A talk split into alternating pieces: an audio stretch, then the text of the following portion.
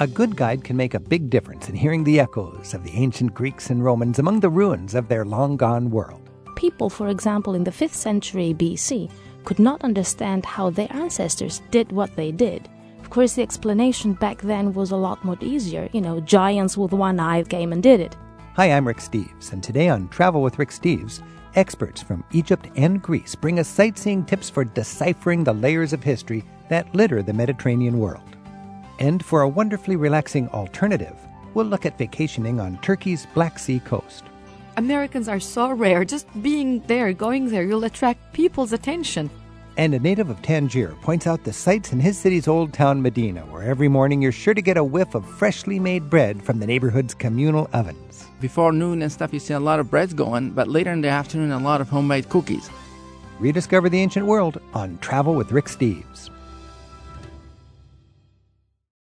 While wandering through yet another set of pillars and arches when you tour the ancient sites in places like Greece, Turkey, or Egypt, you might be tempted to think it's just a pile of meaningless rubble. But when you travel armed with information about the ancients, and when you try to look at the remains of temples and cities through the eyes of people who actually lived there, then the remnants of ancient Greece and Rome, and even 7th century BC Macedonia, can really take on a whole new life. Hi, I'm Rick Steves. Experts from the Eastern Mediterranean, Turkey, and Tangier join us in just a bit to show us how to resurrect the rubble of those ancient world sites. And while Turkey boasts some of the best preserved ruins along its Aegean and Mediterranean shores, we'll start out today's travel with Rick Steves along Turkey's cooler Black Sea coast. It's where tourist crowds are rare and where you'll get a better chance at connecting with the locals, away from the usual tour bus routes. Joining us to describe what Turkey's Black Sea region offers is Istanbul based tour guide Lale Surmen Aran. Lale, Merhaba. Merhaba, Lale. Thanks for joining us. If you were to describe the Black Sea coast of Turkey, the northern coast, compared to the Mediterranean coast or the uh, Aegean coast, how, how is it distinct? Why would you want to go to the Black Sea coast? First of all, I would not compare them because they're very different. Aegean coastline and the Mediterranean coastline are destinations for vacations. There is sea, sun, and fun. Right. But while there is the sea and the sun, well, there is also fun along the Black Sea coast, but the nature is very different.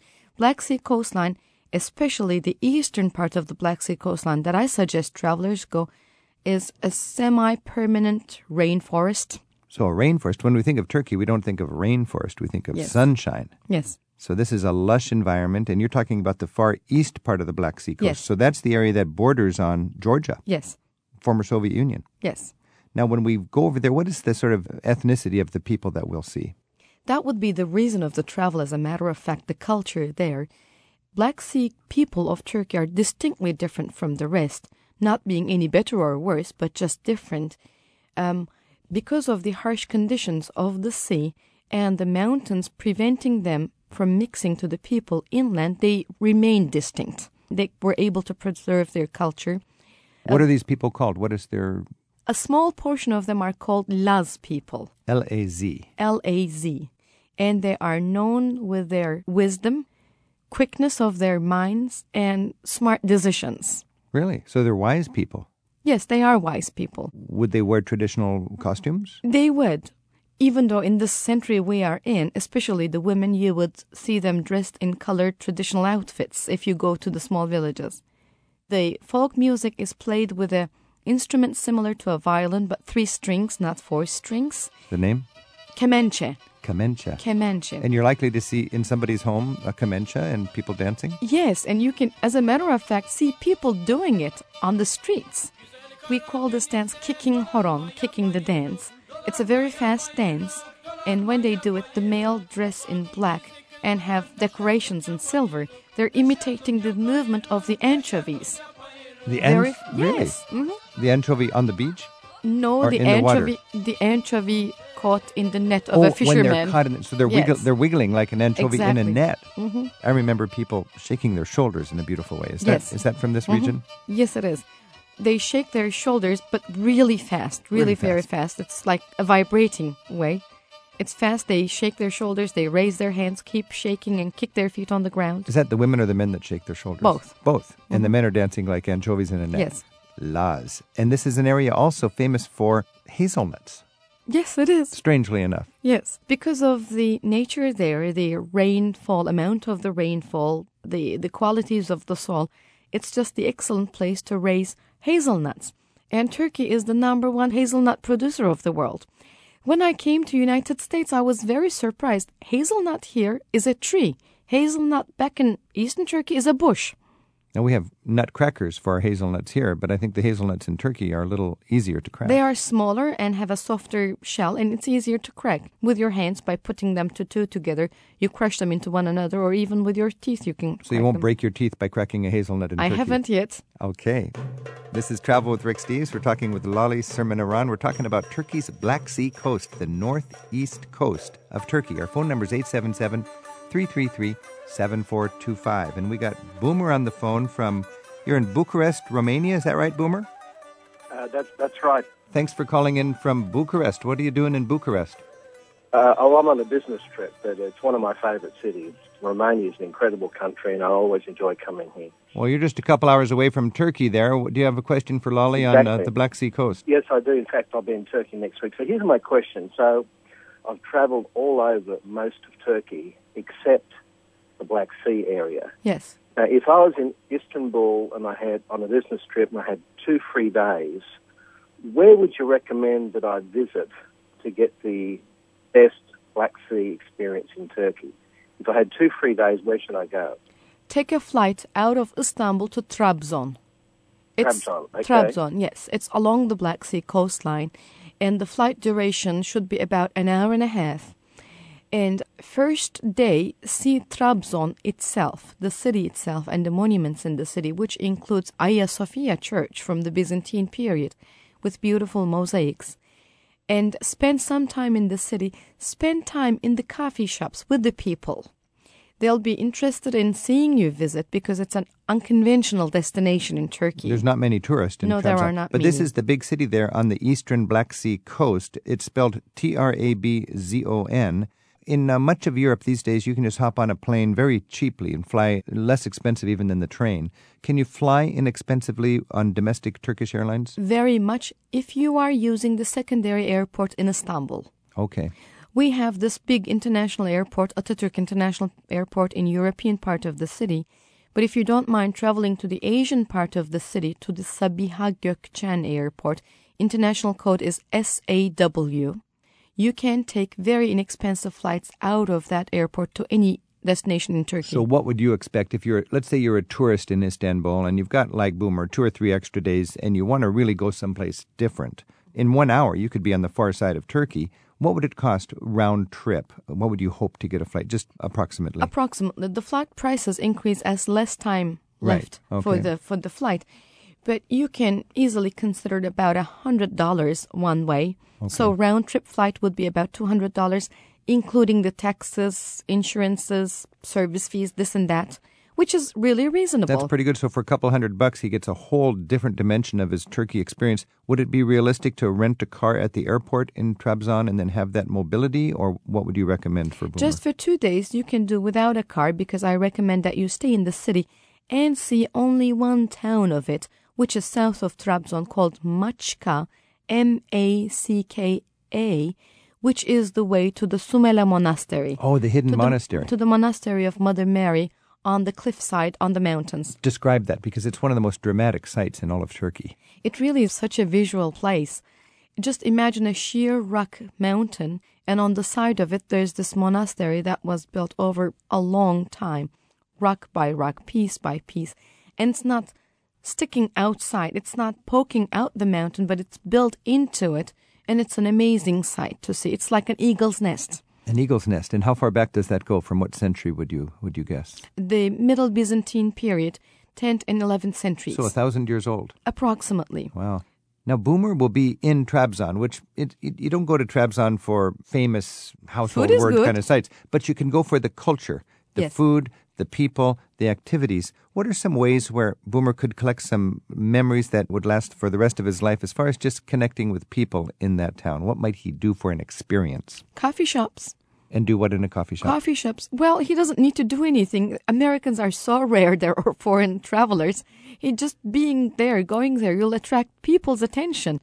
And they will actually want you to take the first step for them. They'll be shy to come to Yeah. you.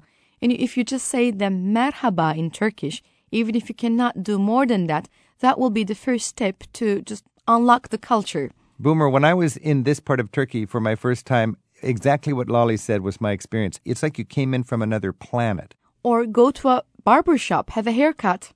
Tell us about that experience. Well, it's haircut as a haircut sounds like in most of the cultures of the world, but if you, especially in smaller cities, a male goes to a barber shop, you have first have a haircut and you have the shave, and then for fine hair up on your cheek closer to your eye or your ear hair, they'll burn them. Burn them? They'll burn them, yes, or clear them with a rope. So they'll spank you with a flaming cloth to burn the little hairs off your ear. but the barber shop is the place to make friends. I'll tell you, I did that. I went to a barber shop. My shave was so close, I didn't need to shave literally for, for several days. I've never had such a close shave, and it was an experience I'll never forget. So a coffee shop and a barber shop. There you go, Boomer. Any, uh, does that help you? Hey, thank you very much. I, I would actually validate what you say. The Turkish people are incredibly friendly. I, I've had some wonderful experiences in coffee shops. Uh, I've actually uh, been invited to have tea with a construction crew. I mean, I just walking along taking pictures, and uh, they invited me into a little shed, and we had coffee at about five o'clock in the morning.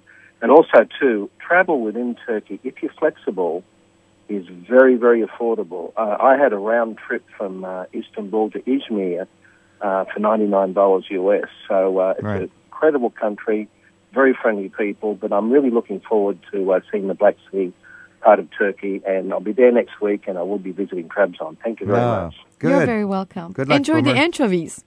That's right. I've had anchovies on the Bosphorus. I, I did the uh, the one day trip up the uh, Bosphorus. Okay. And you call into that little uh, Asian fishing village, and you get fresh anchovies. It's wonderful.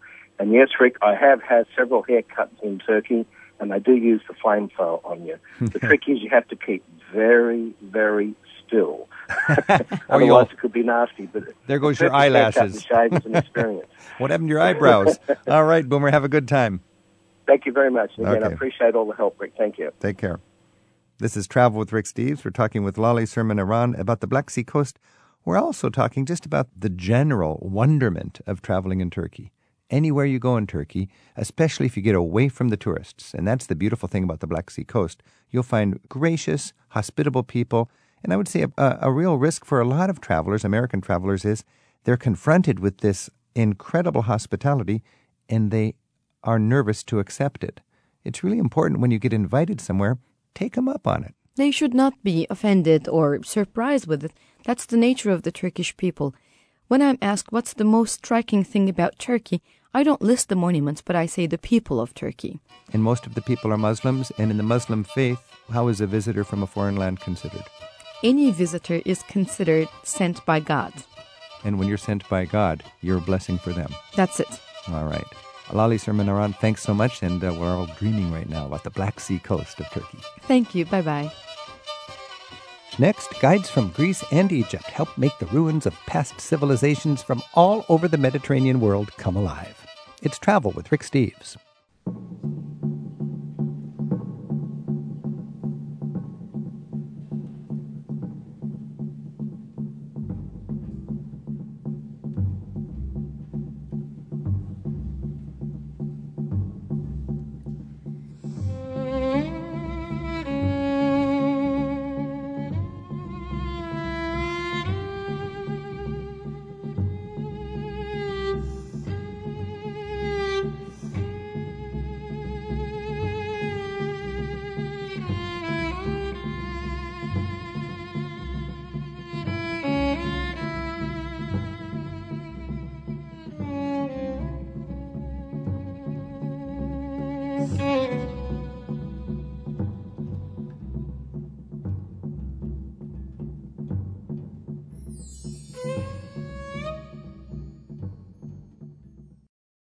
من هومان مجد است من دوست دارم با آقای ریک ستیوز مسافرت بکنم My name is Hooman Majd and I like to travel with Rick Steves.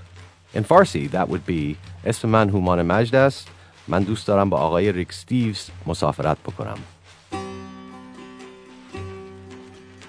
When you travel all the way to the Mediterranean, you're going to have the chance in a lifetime to be just wowed by the antiquities, the wonders of the ancient world. But it takes some skills, it takes some ability to really appreciate what you're looking at. We're joined by Anastasia Gaetanou, who's a guide in Greece from Thessaloniki, and Colin Clement, who's a guide who resides in Alexandria in Egypt. And we're going to talk about sightseeing skills for the ancient world. Colin, Anastasia, thanks for joining us. It's nice to be here. You take travelers around the Eastern Mediterranean. Uh, what would be a very important skill to have as a prerequisite for understanding and appreciating some ancient sites? Anastasia? Believe it's very important to forget what you know about today's world. You can't compare different things. We have a different sense of morality, we have different habits, we live in a different world. And also, our, our eye is full of images because we go to the movies, we see television. So we don't many times appreciate what an effect something that we think is normal or common had on someone in ancient times. So if we leave all that prejudice behind, then we can definitely comprehend more and better. It's a good point. I think it's also important to remember that you know the people of the past are exactly the same as us in terms of mental capacity. Mm-hmm. We're not you know we're not talking about sort of sloping browed grunty people. You know, if somehow you could sort of Star Trek wise beam somebody out of the third century before Christ into our era and send them to school, they just turn out like us. So you, when you stand back and look at all that engineering, which is you know these massive monuments, think how did they do that? Well, you know. Well, they just got out a piece of papyrus and figured it out. Yeah, I mean, they, they, they knew mathematics. Mm-hmm. Let's talk mm-hmm. about the technological marvels because this really is really impressive. When you think of acoustics, they understood acoustics. Absolutely. I mean, you go to, to Epidavros, for example, in, in the Peloponnese, the acoustics of that theatre, which was built in the third century before Christ, and the acoustics there are still absolutely excellent to the extent that. In fact, they do concerts now without, without amplification. Absolutely, still use it, yeah. Anastasia, what, what sort of technological marvels impress you when you go to one of the wonders of ancient Greece? It is true that you don't see much of that anymore, although that theater is a living example. And we do now know exactly how they thought of it, how they designed it. We know why the acoustics are so good. But what I find very interesting is that this particular marvel impressed people in ancient times as well. So they would travel far and wide and they would get to the theater and they would go, Hey, good acoustics. Not just good acoustics, great acoustics. Great acoustics. Let's go to Epidavros. Yeah. I've stood right there in the center. Friends, you can do whatever you want. Yeah, yeah. And you feel like, man, you can project to the to, I don't know how many people would be in the uh, theater. How many people would be in Epidavros? 12,000. 12,000 people. The, the, people who were commissioning these monuments in the past were perhaps doing it with the same for the same reason that people today commission skyscrapers or huge concert halls. I mean, they're they're works projects which we're going to employ, you know, keep the economy taken over, and they're status symbols. They just are, like today, really. Just like today, you know, the culture is expressing its ambitions through its own constructions. Definitely. That's a very important mindset thing, as Anastasia was saying, to remember these people have never seen a moving image. They've never seen a photograph. Uh, and then just have a simple carved relief would be something you'd tell your children about. Well, one of Definitely. the earliest, one of the earliest symbols or the earliest icons or images of the lighthouse of Alexandria, which is one of the wonders of the, of the ancient world, was a glass jar that was found just outside of what is now modern Kabul in Afghanistan. It no longer exists. It's unfortunately been destroyed in all the turmoil that Afghanistan's experienced that. But it was a tourist trinket. Just to see this? That someone took home to say to their family, you know, see what I saw when I went to Alexandria. And I find also very interesting that sometimes today, because we're so based and, and dependent on our technology and what we can do, is we can't understand how these people managed to, to build all these great constructions. But I think it's very interesting to see how people, for example, in the 5th century BC, could not understand how their ancestors in the 8th century or in the second millennium BC did what they did Of course, the explanation back then was a lot more easier. You know, giants with one eye, the Cyclops came and did it. I but, love that. And you're thinking specifically about the palace in Mycenae. For example, and the yes. people would call that uh, Cyclopean architecture, just yes. because they couldn't imagine some man carrying those big stones. Exactly. So when you go to Mycenae, you can, I just always think, wow, Mycenaeans were a thousand years before Socrates and Plato. And they would yes. go down there and they would see the remains of this palace and they would see those huge stones actually, I guess, bigger than what the Greeks were using, and they just shook their head and thought, no human being could do this. Yes, because they did not have the technical technological means that they had, so they could not understand or comprehend how would someone without having this crane that they had in the 5th century BC could pull something like that off thousand years before that. So they attribute it to giants. Exactly. Imagine looking at the pyramids in the ancient days. Well, I imagine looking at the pyramids today, I mean, there are still people who insist that the pyramids were built by aliens or outer space or whatever. The, the, the term is pyramidiot. A pyramidiot, a person who refuses to Person, believe yeah. humans did this. Yeah, yeah. And then you would respect the fact that they were just as smart as us. They may not have had computers, but they figured it out. They figured it out one way or another. We're still not sure exactly how they did do it, but nonetheless they did but do they it. did it. Yeah. You know, when you when you are trying to understand all of this, it's also very important to get into that that mind frame and understand the mystery of the world. People didn't know what thunder and lightning was. They didn't know why the sun rose every day, and they would explain it with their various religions. And then to understand the art and the architecture, you really need to understand the religions. Well, you need to, to a certain extent, understand the religions because they would use perhaps myth and religion to explain natural phenomena, of which we now have perhaps better scientific explanations. But I didn't mean to say they were sort of cowering and terrified of it all. They mm-hmm. would rationalize it in the same way we rationalize all sorts of things we don't necessarily understand ourselves. But they were still quite capable. Certainly, the ancient Egyptians were obviously very capable of serious, rational, scientific thought. Otherwise, they would not have been able to build the things they built, nor you know, manage the land the way they managed it. Well, speaking of rational thought, what about sex? I mean, that must have been a mystery to them. There's not an awful lot of rational thought when it comes to sex, actually. I And, would have but I mean, when you think of this art, it's all fertility symbols and stuff, and there's so much fertility woven into it. In Greece, you think of the Cycladic Yes. fertility symbols and so on. Well, fertility symbols. It is true that um, most of the fertility symbols were genitals. That's Right. true.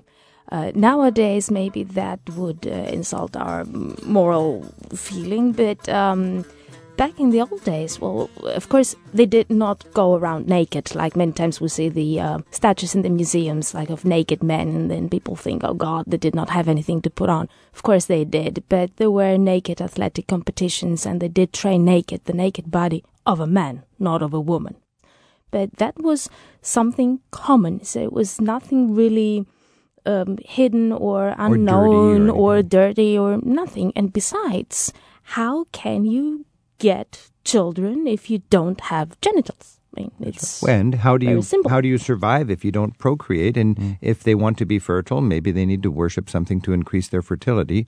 I think the very earliest statues are fertility statues. fertility statues. That's true. Well, it's also a question is how, how were these worshipped as well? I mean, I think, I don't know if people necessarily understand how these fertility symbols would be used. I mean, our notions of worship are, are veneration and, and complete belief in, because that's how our religion has evolved. We, you know, we believe completely in, for example, Christ, if, you know, if we are a Christian, or we believe completely in the teachings of Allah, if you're a Muslim.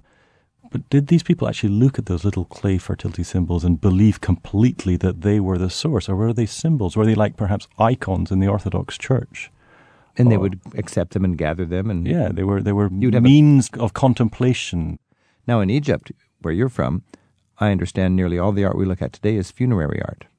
Yes, mostly it's in, within a funerary context, but there are you know straightforward decorative art as But, well. but help me get this straight. You've got the Nile that sort of cut the world in a north and south sort of halves, and uh, the sun would rise on one side and set on the other other. side, Is yeah. it fair to say most of the ancient art you'd see from Egypt would be on the side is- where the sun it's sets? all, it's, uh, yeah, it's all on, on the western bank. Yeah, specifically in the, the concentrations of the old capitals. Absolutely, yeah. and that would be because symbolically, where the sun sets, you'd bury your That's your where the sun goes down. Yeah, yeah. So these are examples of how you can get a sort of an appreciation of the mindset of people to understand the sightseeing you'll be seeing today. On Travel with Rick Steves today, we're learning about viewing the ancient world in a whole new light through the mindset of people from long ago. Our guests are expert guides from the eastern Mediterranean. Colin Clement joins us from Alexandria in Egypt, and Anastasia Gaetanu comes to us from Thessaloniki in Greece. When we travel through the ancient world, you got to prioritize, and we just hear so many superlatives, and you got to see this site and that site. Anastasia, when somebody is in Greece and in Athens and going on the Peloponnesian Peninsula or out to the islands, how do you prioritize on your sightseeing so you don't go crazy and try to see too much? That's a good question. Well, you definitely have to see the sightseeings, what is mainly known. But I try to see the big sanctuaries of ancient times because they were the place where people would socialize. This was the place where you could come closer to a god. This was the place also for the athletic competitions. It was the place where everybody would meet. So it was the um, core of living and the, the core of their religions. And there were four major sites.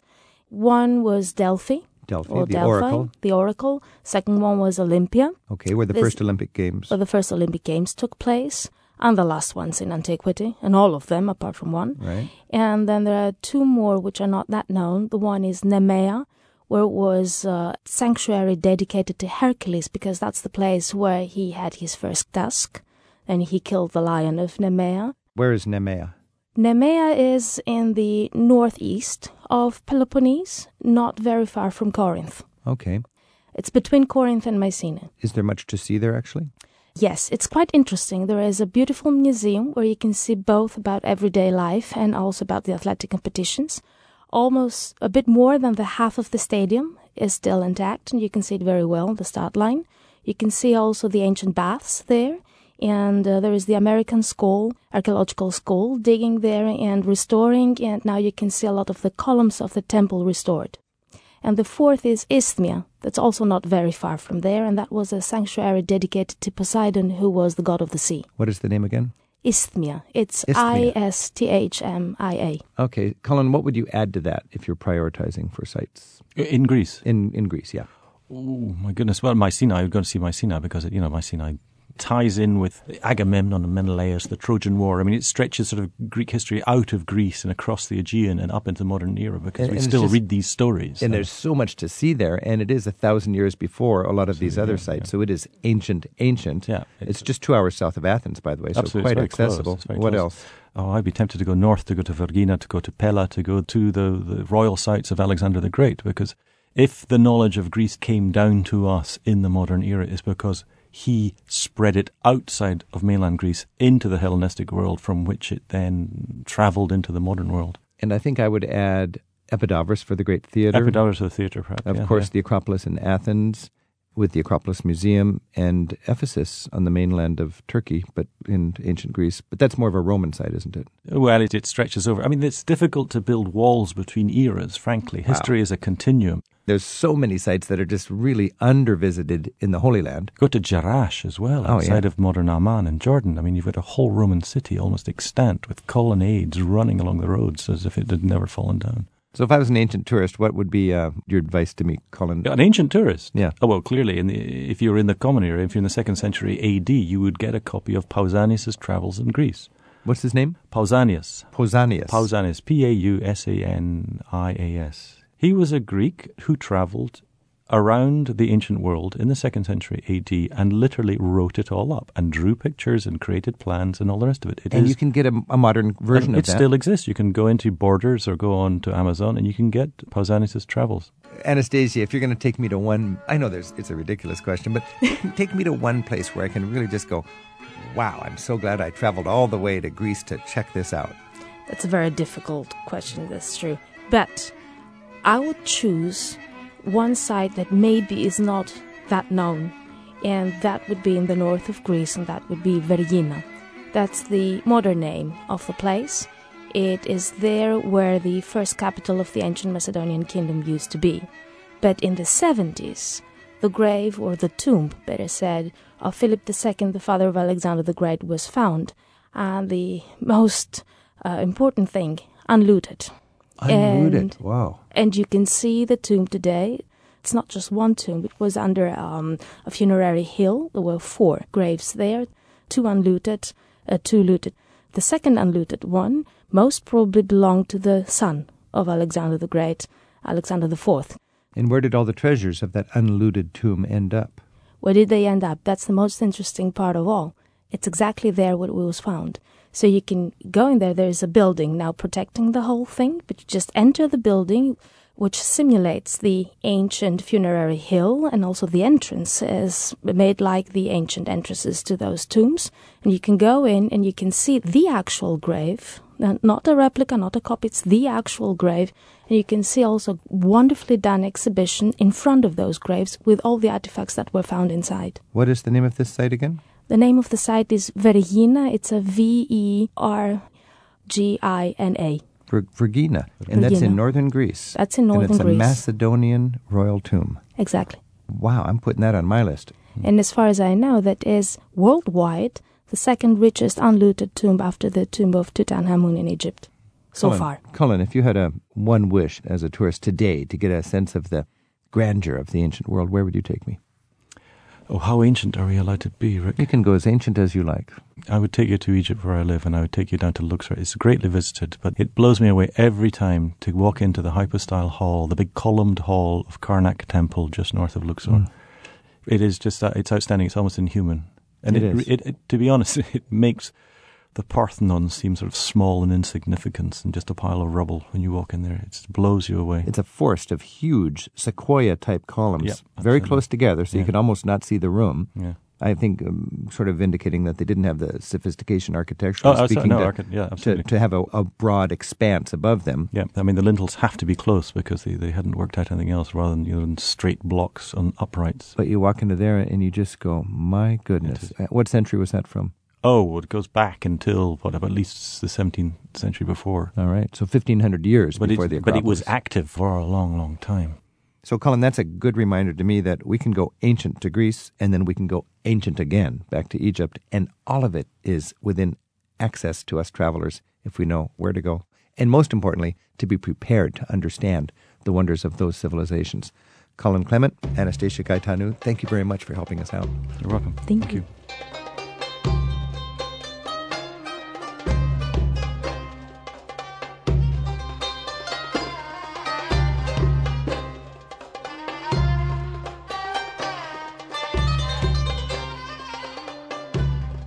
We leave the sands of Egypt now for a very different sandy place the beaches of Florida. For some of our listeners, the sands of Miami Beach are home.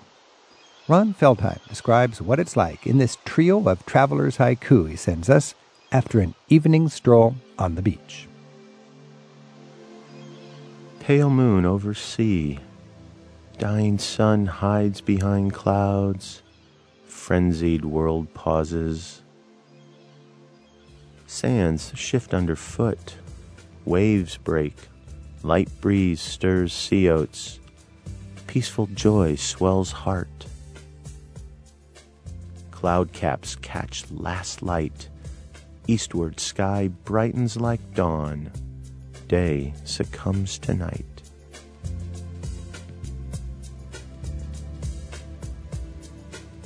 There's one more place in the old world for us to visit today on Travel with Rick Steves, and it's on the western side of the Mediterranean. Up next, it's a guided tour of the old quarter of Tangier in Morocco. We're at 877 333 7425. Or you can share your finds in the old world with us online in the radio section of ricksteves.com. It's the best way I know to add an exotic twist to your European travels by actually leaving Europe for a peek at northern Africa. And it's less than two hours by boat from Gibraltar and the coast of southern Spain. Tangier in Morocco was once known as a refuge for artists and con artists. In recent years, it's caught the attention and the favor of Morocco's king. He's been investing money in cleaning up and refurbishing the city, making it more welcoming for tourists. We're joined right now on Travel with Rick Steves by a friend who's a native of Tangier. He makes his living proudly guiding visitors around his enchanting city. Aziz Begdouri joins us in our studio to recreate a stroll with us through the streets of Old Tangier. Aziz, thanks for joining us. Thank you for inviting me, Rick. Tangier is the gateway to Europe for Morocco, Yeah. and it has an interesting history. Yeah. Uh, the previous king, Hassan II, didn't like Tangier. Mm-hmm. What was the problem with Tangier from a conservative Moroccan point of view? Because uh, Tangiers used to be an international city. And what does that mean, an international National city? city. Uh, when Morocco was under the French protectorate, Tangiers was ruled by many countries at the same time by the French, the Spanish, the Portuguese, the Italian, German, and at that time it was a tax free zone. Is that because Tangier was so strategically located on the Strait of Gibraltar that uh, the Allied powers didn't want any one country controlling it? Yeah, because the time of, uh, you know, in the early 20th century, it was the time of the imperialism. European countries were invading African countries and Middle Eastern countries. So it was a sharing. Every country, you know, take up one country. So France occupied Morocco, Algeria, Tunisia. The Italians occupied Libya. The British occupied the biggest part of the Middle East and Egypt and so on. But tangiers because of its strategic position right on the Strait of Gibraltar, so everybody wants it. Everybody wants it, so everybody, so nobody gets it, basically. Yeah. So I understand because Tangier was this international city, it Mm-hmm. had a lot of international exposure, Yeah. but it sort of offended the rest of the country, and the king kind of disowned the city.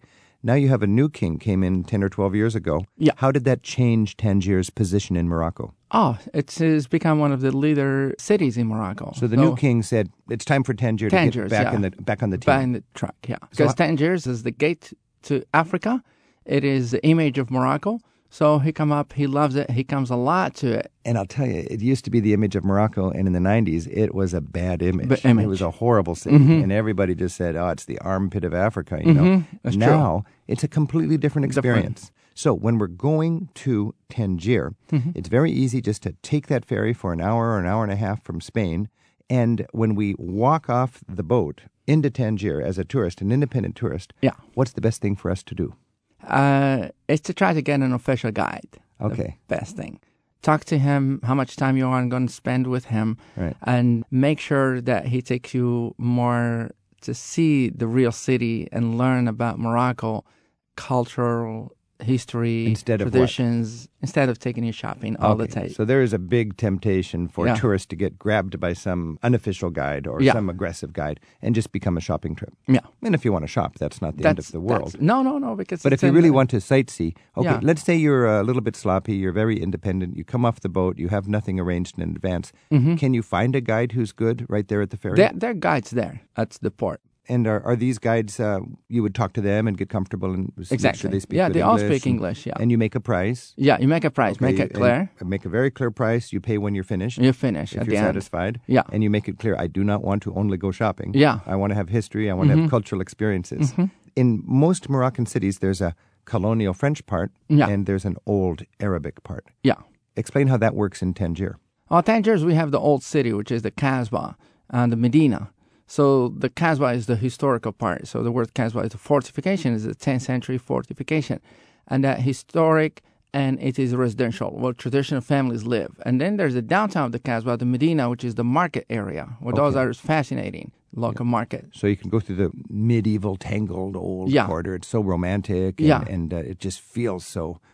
Yeah, walking through the old city is going back in history. It's amazing, narrow alleys, uh, Moorish architecture, and Tangiers, because it has that international touches. Even the old city in Tangiers has uh, some European influence. Okay, so we'll go to the, the new city in a moment, but I just want to have a, a dose of this old city. Mm-hmm. If you wander deep into the Medina, Yeah, is that what we call, what does Medina mean? Medina is the city. The city. Okay, so deep yeah. into the old Arabic city, city, yeah. you'll get a sense that a lot of things are done communally because people Yeah. don't have a lot of money. Yeah. There would be a community bakery you could find. Explain, Yeah. explain how that so works. the the people on the Kasbah and Medina still live very traditional uh, way. People maintain their customs and traditions, and for that reason, we still maintain there a lot of big heritage. For instance, community oven. So all the families make bread in their homes.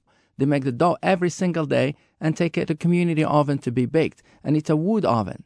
Wood oven. so the big oven is a community In service, community and for a, for a few pennies, you can bring your dough Yeah. here, and Yeah. the baker will cook it Cook for it you. for you, yeah. So in the morning, you'll see children bringing their ba- The their mother's, dough into the market yeah. and, and to get baked up. also uh, homemade cookies. And by before noon and stuff, you see a lot of breads going, but later in the afternoon, a lot of homemade cookies. And also, they take their salad to be roasted. Sometimes they take a lot of uh, peanut to be roasted. Uh, So they'll roast all sorts of things. yeah, all sorts of things. So now this is interesting because you do have this home cooking, but then it's more efficient to send your child, or you can Mm-hmm. Yeah. walk down to the bakery and have it baked up. As a tourist, is it okay to step in and watch the action? Yeah, yes. I do always take my people and take really it no because problem. it's, uh, it's no problem. In fact, for a tourist, it's probably a good idea to be a little bit curious and step Curious. into doors. Yeah, absolutely. Educated, gentle, and soft, and ask permission and stuff like this, and they appreciate it. And it's a know. magical Yeah. Mm-hmm. experience. It's an otherworldly experience when you go to Tangier. And the amazing thing is, you're just a couple hours away from Yeah. Spain. Yeah, it's uh, coming from Spain to Morocco.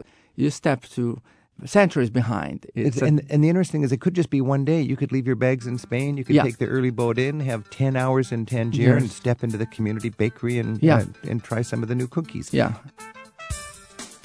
This is Travel with Rick Steves. We're walking through Tangier with Aziz Begdouri. Our phone number is 877 333 7425. Donna's on the line in Yakima, Washington. Hi, Donna. Do you have a comment for Aziz?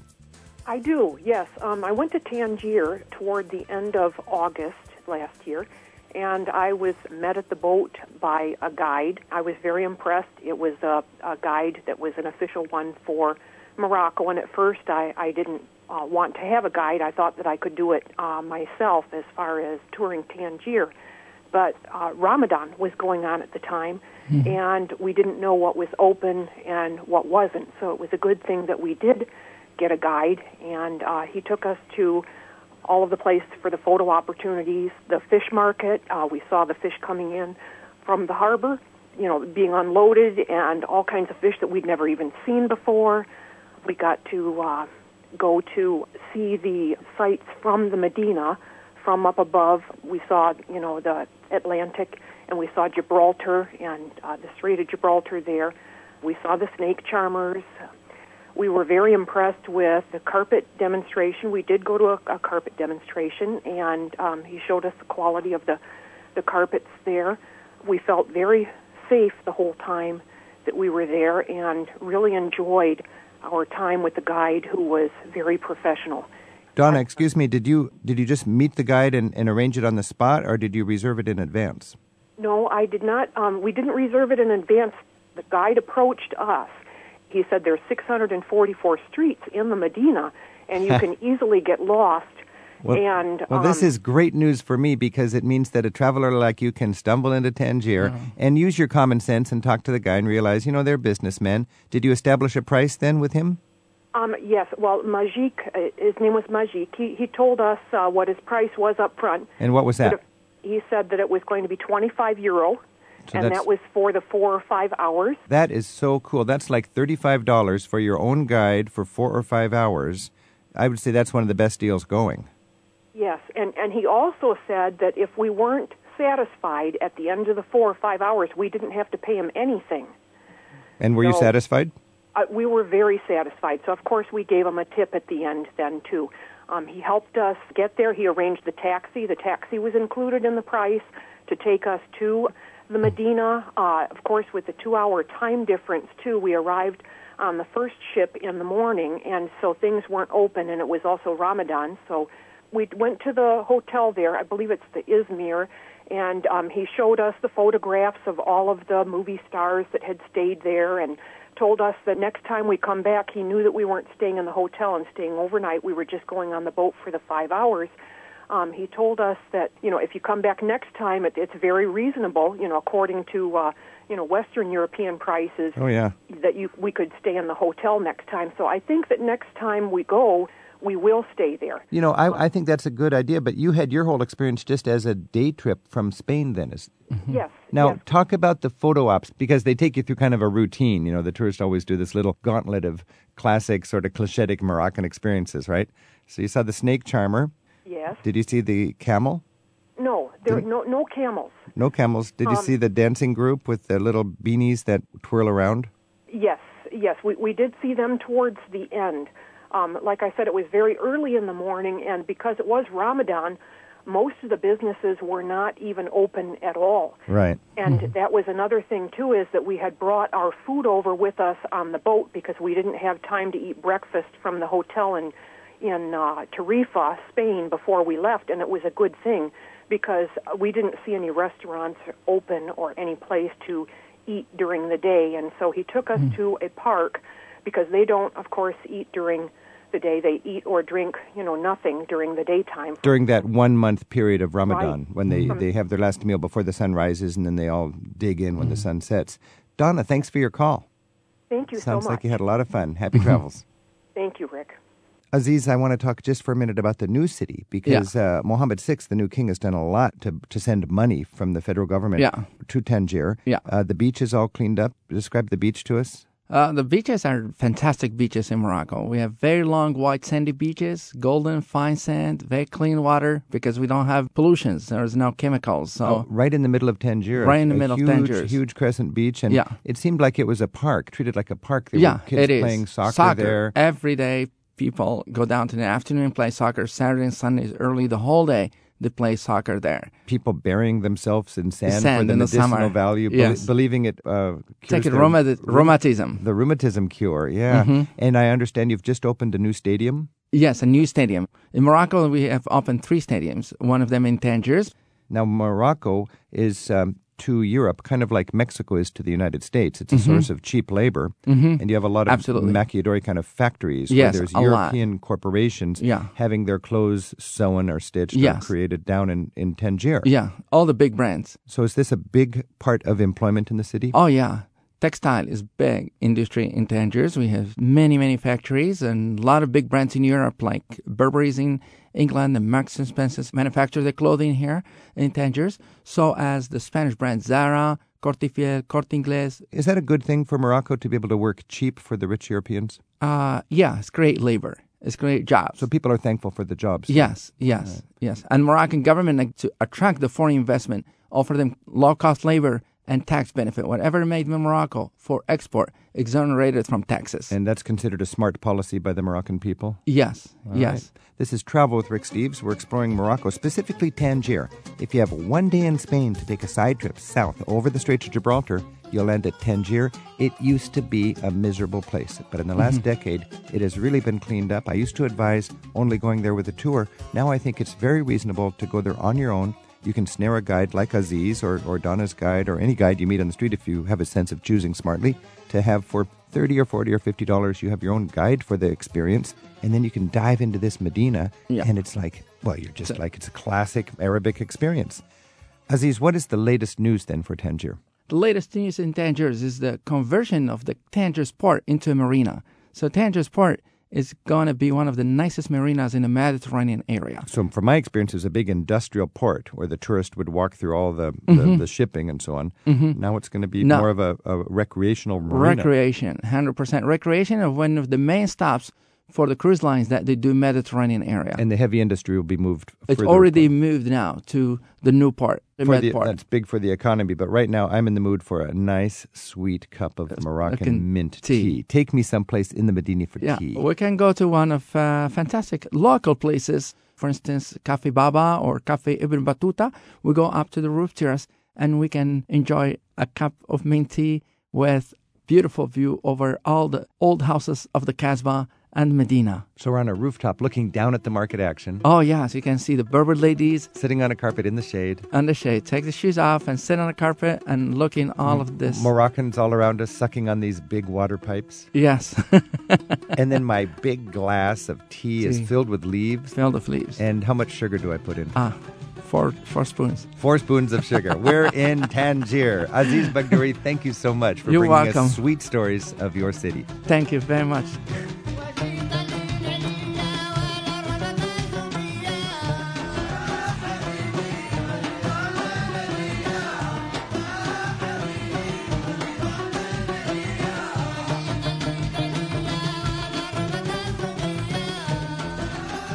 Some travelers prefer their views from two wheels rather than four. Bicycle adventurer Willie Weir joins us with another of his audio postcards from his adventures around the world. Would you leave on a long journey without taking your passport? Neither would I. But I'm not talking about that wallet sized document. I'm speaking of the two wheeled, human powered vehicle that has propelled me into an adventure all across the globe. I'm not an avid cyclist. I'm an avid traveler who happened to discover that cycling was my best way to see the world. Bicycles have a way of turning trips into adventures, of opening doors that would otherwise remain closed. Here's an example. I was on this epic bike journey across Canada. I cycled into the city limits of Montreal, Quebec. In those two hours of cycling into the city, at least a dozen people stopped me to ask me if I had a place to stay, offering their homes or apartments. I had to politely turn them all down. Montreal happened to be the one city where I already had a place to stay. Gaetan was a friend of a high school buddy of mine, and he welcomed me with open arms to his apartment. When I told him about all the invitations, he replied, It's St. Jean Baptiste Day. Everybody is in a good mood and ready to party. Gaetan had a previous engagement, so he left me with a key and told me he would meet me later. I decided to take a walk through the old downtown neighborhoods. It was a beautiful summer evening, and many streets had been blocked off to traffic. Tables of food and drinks spilled out into the streets as whole neighborhoods celebrated.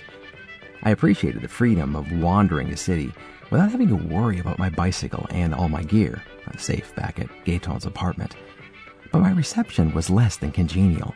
Adults and children ignored me as I walked through these neighborhood celebrations. Every non-verbal message stated that these were private functions and meant to remain that way. What had happened to the overly friendly people of Montreal? Was I simply walking through the wrong neighborhood? Then it dawned on me. I had forgotten my passport, at least my two-wheeled version. Fifteen minutes later, I returned to the same neighborhood, this time wheeling my gear-laden bicycle.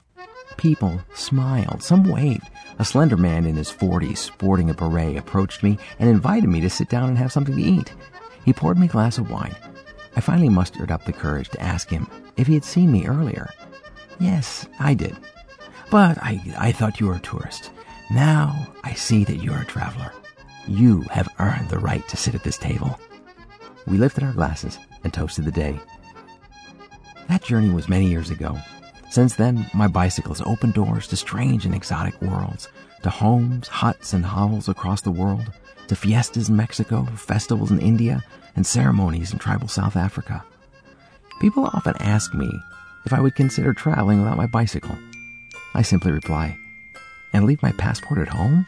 You've got to be kidding.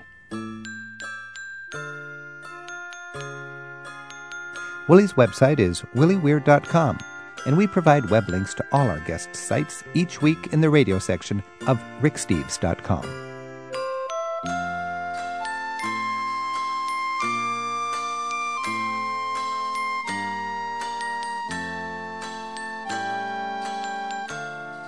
Travel with Rick Steves is produced by Tim Tattan with Sarah McCormick and Isaac Kaplan Woolner at Europe Through the Back Door in Edmonds, Washington. Thanks to Keith Stickelmeyer for reading this week's travel haiku. When you're traveling, you can find out when other stations air travel with Rick Steves. Look online for our affiliate listings with Listen Live links. It's in the radio section of ricksteves.com. Join us again next week for more travel with Rick Steves. Rick Steves teaches smart travel to Turkey, Greece, and beyond. At ricksteves.com, you'll find an archive of interviews from his radio show, free audio tours, a monthly travel newsletter, and a world of information to help you turn your travel dreams into smooth and affordable reality. To gear up for your next Greek or Turkish adventure, begin your trip at ricksteves.com.